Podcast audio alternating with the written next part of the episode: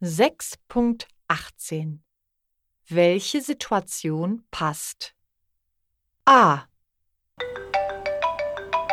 Hey, Leonie, nimmst du am Austausch nach Frankreich teil? Na klar, Elias. Fährst du auch mit? Ja, mein Austauschpartner heißt Pierre. Er ist sehr sympathisch. B. Hey Tom, machst du zu Ostern den Sprachkurs? Auf keinen Fall. Ich mache doch keinen Sprachkurs in den Osterferien. C. Tag Erik. Was machst du in den Herbstferien?